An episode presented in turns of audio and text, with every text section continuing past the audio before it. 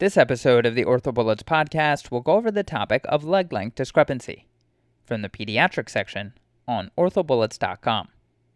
Let's start this episode with a quick summary.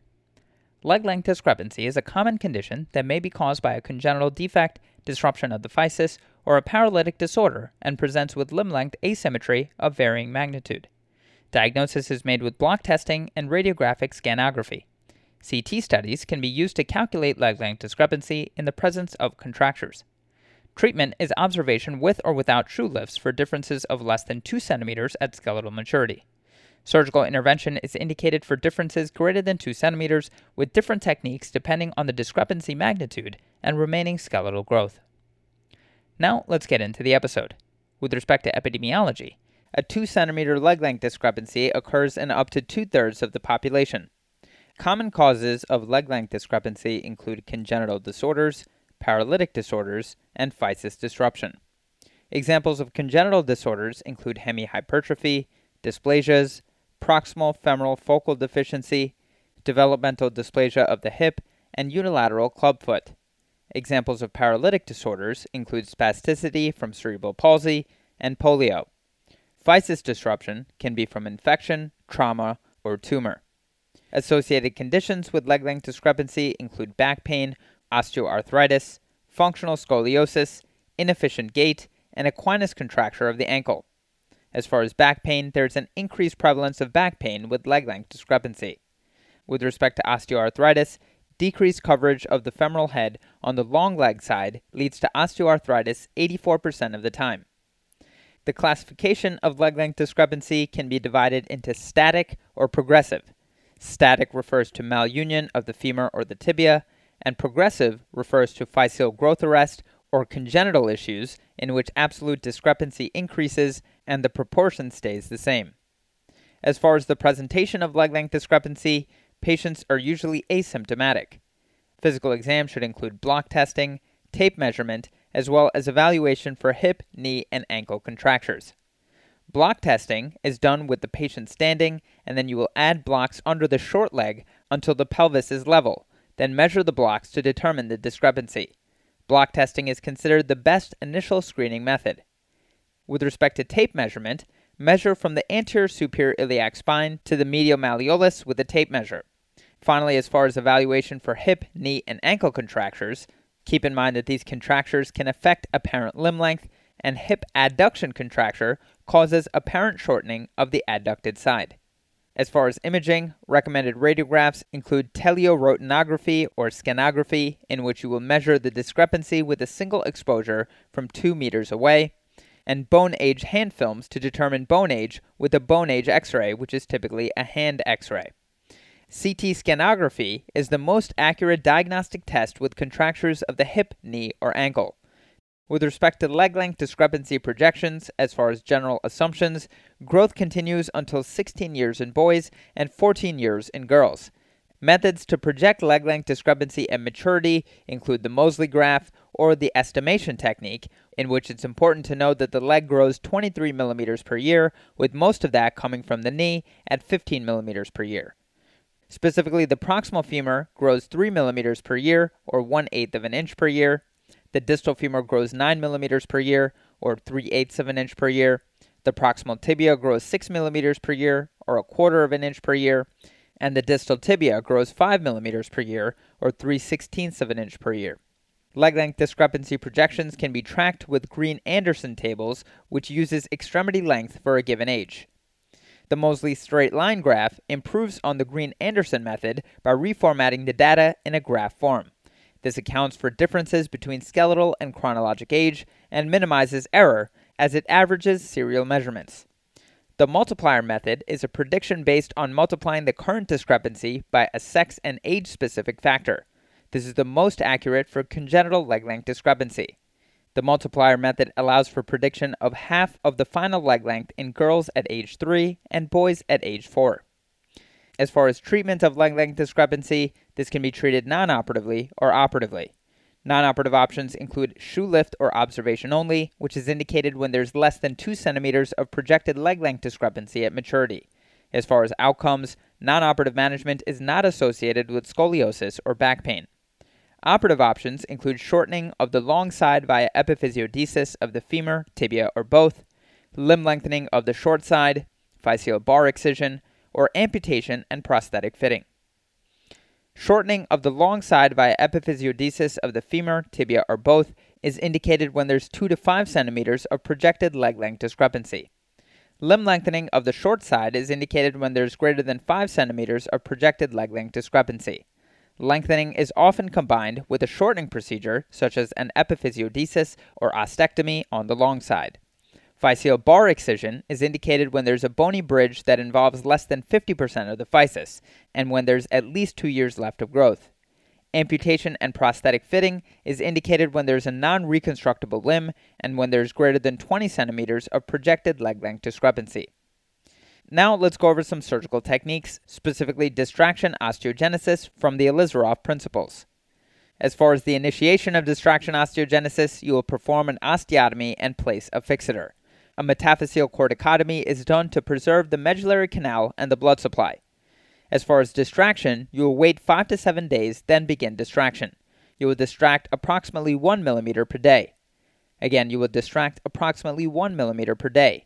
Following distraction, you will keep the fixer on for as many days as you lengthened. As far as concurrent procedures, you may lengthen over a nail so the X-fix can be removed sooner. Lengthening is often combined with a shortening procedure, such as an epiphysiodesis or an ostectomy on the long side. Some complications to be aware of include incomplete arrest slash angular deformity. This is typically seen in an open technique or a percutaneous technique. Other complications include pin site infections, fracture, delayed union, premature cessation of lengthening, persistent limb length discrepancy due to error in timing of the surgery, joint subluxation slash dislocation, or mechanical axis deviation. Remember that lengthening along the anatomical axis of the femur leads to a lateral mechanical axis deviation. Shortening along the anatomical axis of the femur leads to medial mechanical axis deviation.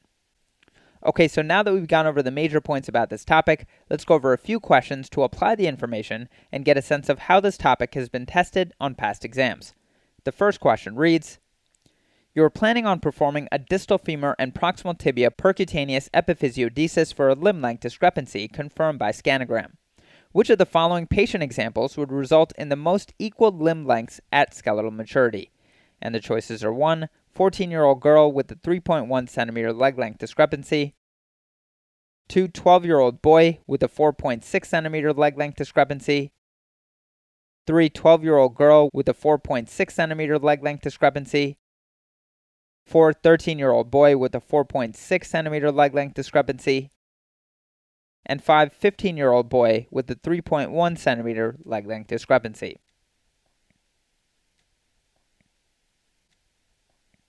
The correct answer to this question is 4 13 year old boy with a 4.6 centimeter leg length discrepancy.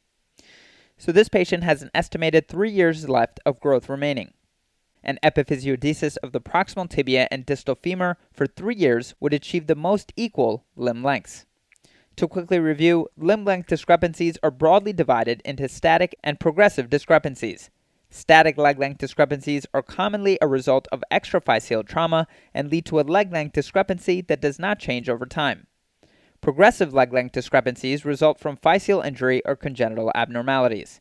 It is estimated that boys reach skeletal maturity at age 16 and girls at age 14. The patient in this question has four years of growth remaining. In the lower extremity, the estimated growth at each of the physes near skeletal maturity or proximal femur is 0.3 centimeters per year, distal femur at 0.9 centimeters per year, proximal tibia at 0.6 centimeters per year, and distal tibia at 0.5 centimeters per year. Performing an epiphysiodesis of the distal femur and proximal tibia results in 1.5 centimeters per year growth loss on the operative extremity per year. In this case, doing this for three years would result in an estimated near equalization of the limb lengths with a starting leg length discrepancy of 4.6 centimeters. Menelaus described an arithmetic method of leg length discrepancy correction by epiphysiodesis using only the chronological age. He notes that this method works best in patients near skeletal maturity and should not be used for children under the age of 8. Little et al. reviewed 71 epiphysiodeses performed for leg length discrepancy. They compared three different prediction methods to determine their accuracy. Anderson and Green, Menelaus, and Moseley. They determined that all of the methods were equally accurate and that there is a proportion of patients that have unpredictable results. They advocated for the use of the Menelaus method, which is based only on chronological age, as it was the most simple to use and resulted in equivalent prediction accuracy. Moving on to the next question. A 12 year old boy is evaluated for limb length inequality. He has a history of osteomyelitis of the left distal femur that was successfully treated. He is otherwise healthy with no other past medical history. Standing full length radiographs confirm a limb length discrepancy of 20 millimeters, attributable to differences in the lengths of the femora. Radiographs of the knee show complete closure of the left distal femoral physis with no angular deformity. If left untreated, what is the projected limb length discrepancy at maturity?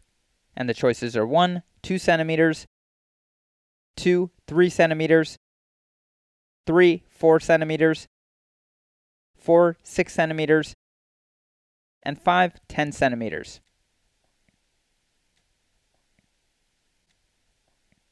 The correct answer to this question is 4 6 centimeters. So this patient has a limb length inequality secondary to a distal femur growth arrest following osteomyelitis.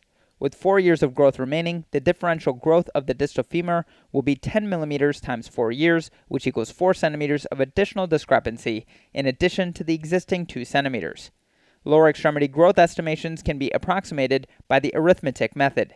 That is, the proximal femur is approximately 3 millimeters of growth per year, or 1 8 inch per year. The distal femur is 9 to 10 millimeters per year, or 3 8 of an inch per year. The proximal tibia is 6 millimeters per year, or a quarter of an inch per year. And the distal tibia is 5 millimeters per year, or 3 sixteenths of an inch per year. This method is the most accurate in the final years of growth and are less accurate for younger children. Use of these to predict growth remaining is based on the assumption that boys stop growing at age 16 and girls at age 14. The chief advantage of this method is its convenience and ease of calculation, particularly for test taking purposes.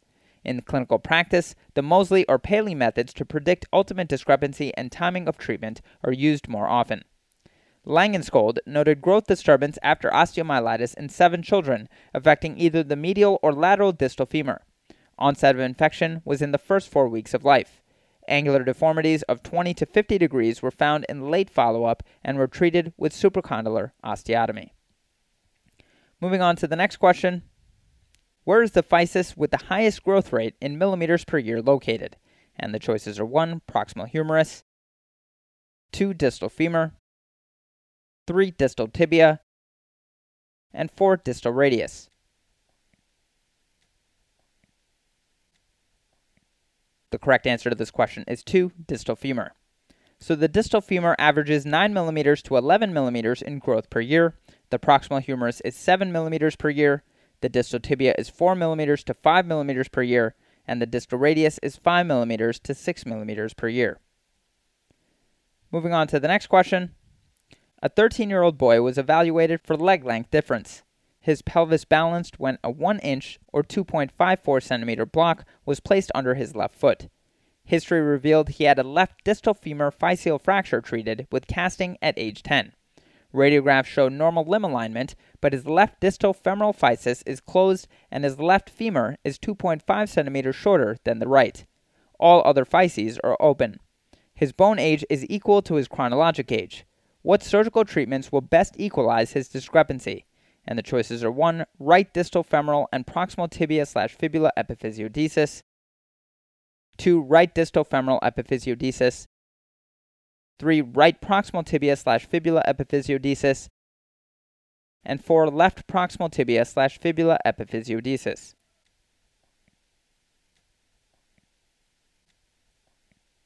The correct answer to this question is 1. Right distal femoral and proximal tibia slash fibula epiphysiodesis. So because the left distal femoral physis is closed with the leg length difference already at 1 inch, epiphysiodesis of both the right distal femur and proximal tibia slash fibula is needed. The amount of correction will be the amount of growth remaining in the left proximal tibia. Presuming the standard rates of growth of 10 millimeters per year for the distal femur 6 millimeters per year for the proximal tibia, and 4 millimeters per year of the distal tibia, this should yield a correction of 6 millimeters times 3 years, or 1.8 centimeters by skeletal maturity at age 16. This would leave the boy with an acceptable discrepancy of 7 millimeters, well under 1 inch, or 2.54 centimeters.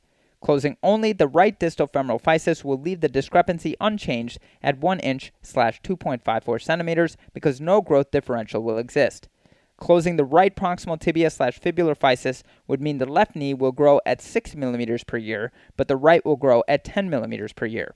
The discrepancy would increase by 4 millimeters per year, or 1.2 centimeters by skeletal maturity of age 16, leaving the boy 3.7 centimeters short on the left. Closing the left proximal tibia slash fibula physis would increase the discrepancy at the rate of 1.6 centimeters per year times 3 years because both the right femoral and proximal tibia slash fibular physes would be growing, leaving the boy 4.8 plus 2.5 or 7.3 centimeters shorter on the left leg. Moving on to the next question. A four year old child has a 3 centimeter limb length discrepancy, hemihypertrophy, and a large tongue. Additional tests should include which of the following? And the choices are 1. Thyroid function studies, 2. CT scan of the hip, knee, and ankle to measure torsion, 3. Echocardiogram and EKG, 4. MRI scan of the spine and CBC with differential, and 5. Abdominal and pelvic ultrasounds and alpha fetoprotein levels.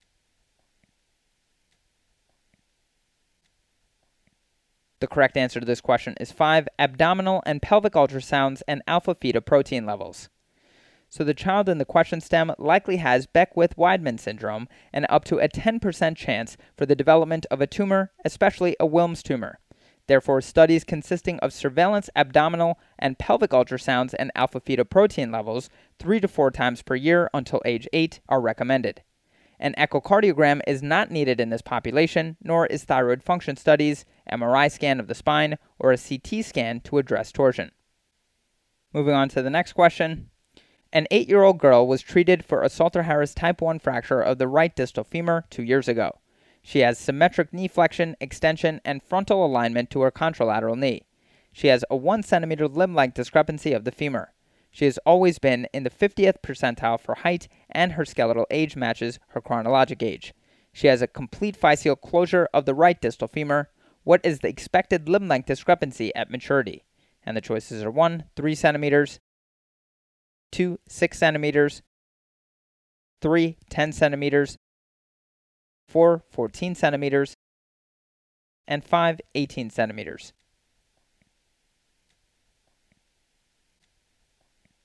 The correct answer to this question is 2, 6 centimeters. So the child has near complete central physeal arrest of the distal femur. She will develop worsening limb length discrepancy. She is growing at the average rate for the population. The distal femoral physis grows at a rate of 9 millimeters per year. Girls finish their growth roughly at 14 years. Thus, at maturity, the uninjured side will be 6.4 centimeters longer than the injured side. Since she has not developed an angular deformity at this point and her arrest is central, she is unlikely to develop angular deformity in any plane. Moving on to the next question. An 11 year old boy who is in the 75th percentile for height has a limb length discrepancy that is primarily in the femur and is estimated to be 4 centimeters at skeletal maturity. What is the best treatment option? And the choices are 1. Appropriately timed epiphysiodesis of the shorter leg, Two, appropriately timed epiphysiodesis of the longer leg. Three, appropriately timed epiphysiodesis of the longer leg and lengthening of the longer leg at skeletal maturity. Four, shortening of the longer leg at skeletal maturity. And five, lengthening of the shorter leg at skeletal maturity.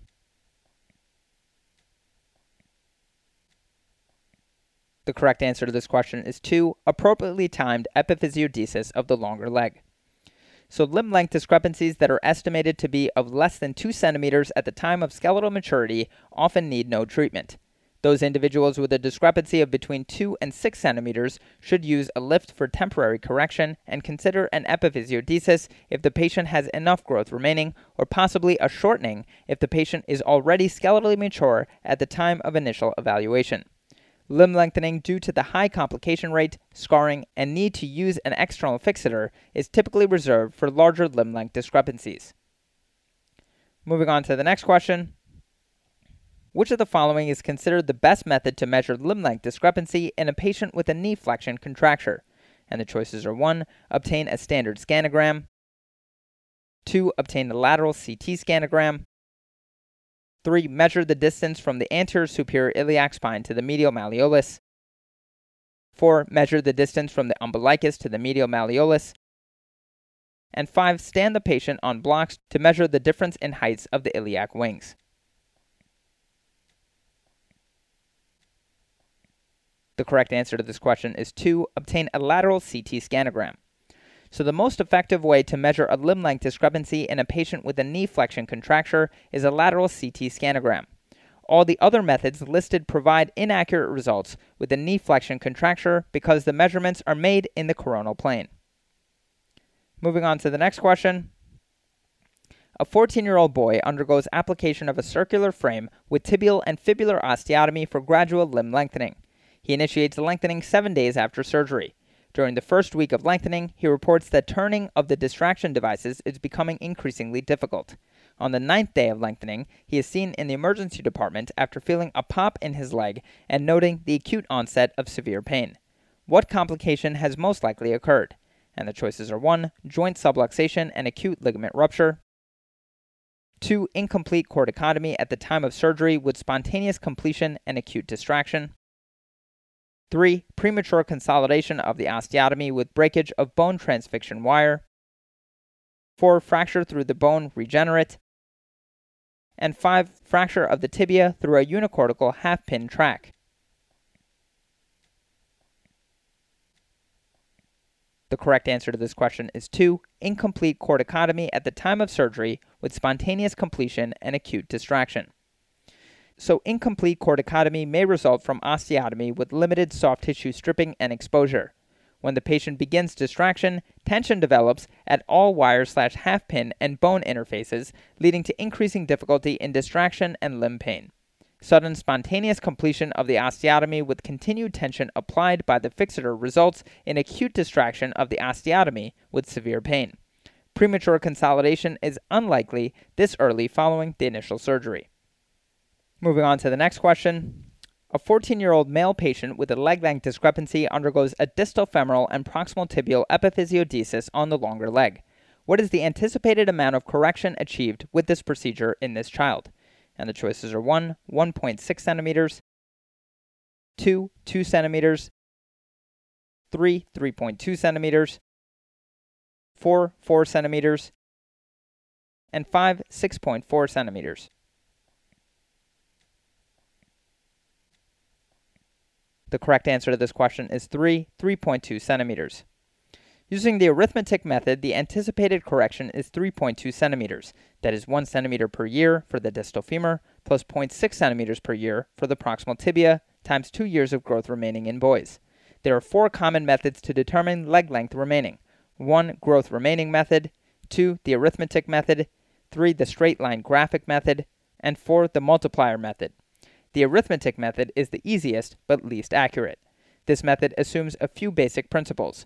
Growth of the distal femur is 1 centimeter per year, growth of the proximal tibia is 0.6 centimeters per year, and boys reach skeletal maturity at 16 years, and girls reach skeletal maturity at 14 years.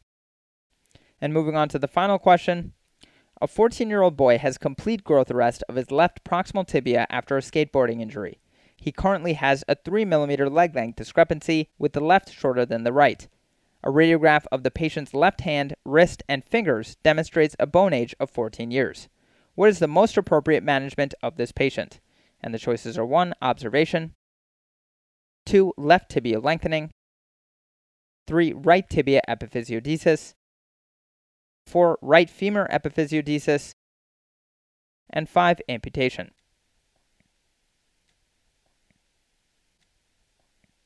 The correct answer to this question is 1. Observation. So, based on the arithmetic method for prediction of limb length discrepancy, the patient in question has about two years of growth remaining, and it can be calculated that his tibia will be shortened by about 15 millimeters at maturity. That is, if we assume 6 millimeters per year for the proximal tibia times two years, plus the existing 3 millimeters. Typically, leg length discrepancy at a maturity of less than 2 centimeters is treated non operatively with observation and shoe lift if needed. Treatment is dictated by the leg length discrepancy and maturity, not at the original presentation. So less than 2 centimeters is treated non-operatively, 2 to 5 centimeters is treated with epiphysiodesis or ostectomy, and greater than 5 to 6 centimeters is treated with limb lengthening and possible contralateral epiphysiodesis. Stanitski discusses the presentation, prediction of discrepancy, and treatment of leg length discrepancy in children in her review article. The arithmetic method for prediction of length discrepancy is described as being based on four assumptions about growth. 1. Boys stop growing at age 16. 2. Girls stop growing at age 14. 3. The distal femoral physis grows 10 millimeters yearly. And 4. The proximal tibia grows 6 millimeters yearly. Friend et al. reviewed the recent developments in the surgical management of leg length discrepancy, including the use of extraphyseal plates for guided growth and external fixators to correct length and angular deformity. That's all for this review about leg length discrepancy. Hopefully that was helpful. This is the OrthoBullets podcast, a daily audio review session by OrthoBullets, the free learning and collaboration community for orthopedic surgery education. Keep in mind that these podcasts are designed to go along with the topics on orthobullets.com, and in fact, you can listen to these episodes right on the OrthoBullets website or mobile app while going through the topic. If you've gotten any value from the OrthoBullets podcast so far, please consider leaving us a five star rating and writing us a review on Apple Podcasts. It will help us spread the word and increase our discoverability tremendously. Also, if you aren't already, be sure to follow OrthoBullets on Facebook, Instagram, Twitter, LinkedIn, and YouTube for daily high yield content. Thanks for tuning in. We'll see you all tomorrow, right here on the OrthoBullets podcast.